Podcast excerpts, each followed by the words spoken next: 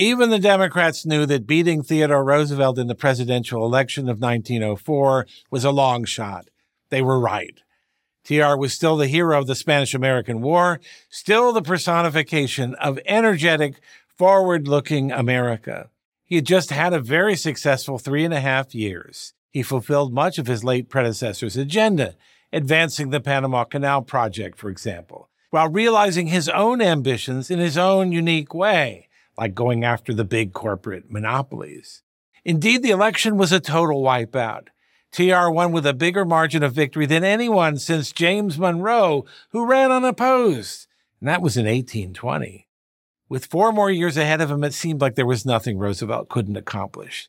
He hit the ground running, pushing through new railroad regulations and consumer protections, such as a Pure Food and Drug Act. Conservation of natural resources was of special interest. Roosevelt was an outdoorsman, and his experiences in the Dakotas gave him a keen appreciation of the open spaces of the American West.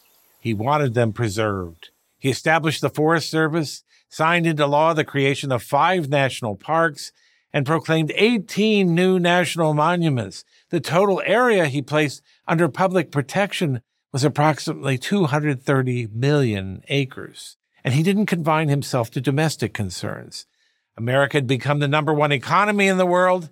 Now, Teddy believed it had to be the greatest military power in the world. To make his point, Roosevelt sent the new American naval fleet on a worldwide tour from 1907 to 1909. The Great White Fleet, as it was called, personified Teddy's famous line, speak softly and carry a big stick. Back home, however, there was nothing soft about his speech especially when it came to those opposing his policies. He denounced the malefactors of great wealth for their predatory behavior. To counteract them, he signed a bill restricting corporations from making political contributions. He also pushed for federal control over the stock market and called for a permanent income tax. Such proposals and such rhetoric antagonized the conservative old guard of the Republican Party. Even though they managed to block portions of Roosevelt's agenda, they couldn't block his reforming zeal. The people were with him. That's what mattered. He used that popularity to promote his handpicked successor, Secretary of War William Howard Taft. The choice was an odd one, given that Roosevelt had such an expansive view of the powers of the presidency, while Taft believed the opposite, that the president was restrained by the letter of the Constitution. After Taft won an easy victory in the 1908 presidential election, Teddy vowed to stay out of politics. After the inauguration, he embarked on a year long hunting trip to Africa, followed by a highly successful tour of Europe where he was feted by virtually every head of state. Even while he was gone, though, he was losing faith in the more conservative and cautious Taft. Roosevelt felt that Taft was squandering his legacy, and that was something he simply couldn't abide. The differences between the two men exploded into a one sided feud. Taft wanted peace, but Teddy was spoiling for a fight.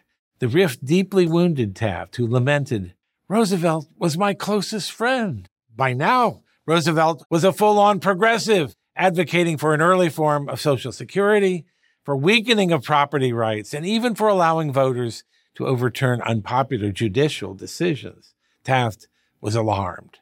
These proposals envision a government and a chief executive far beyond anything the founders had intended. It soon became clear that this was not just a personal squabble between mentor and mentee. The showdown came in Chicago at the Republican convention in the summer of 1912. Roosevelt had the crowd, but Taft had the party. After Roosevelt failed to get the nomination, he and the party's progressive wing stormed out of the Chicago Coliseum and formed a new party, the Progressive, or as Teddy called it, Bull Moose Party. We stand at Armageddon and we battle for the Lord, he thundered at the party's impromptu convention. He threw himself into his third party campaign with his usual unrestrained vigor. Even an assassination attempt, in which he was seriously wounded, couldn't silence him. In fact, it didn't even stop him from giving a speech that same day.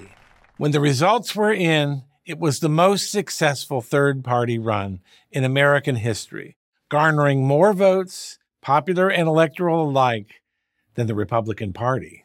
But ultimately, it split the Republican vote and handed the election to the little known Democrat, Woodrow Wilson, a man who would push the country in a new leftward direction, far beyond that envisioned by Roosevelt, let alone Taft.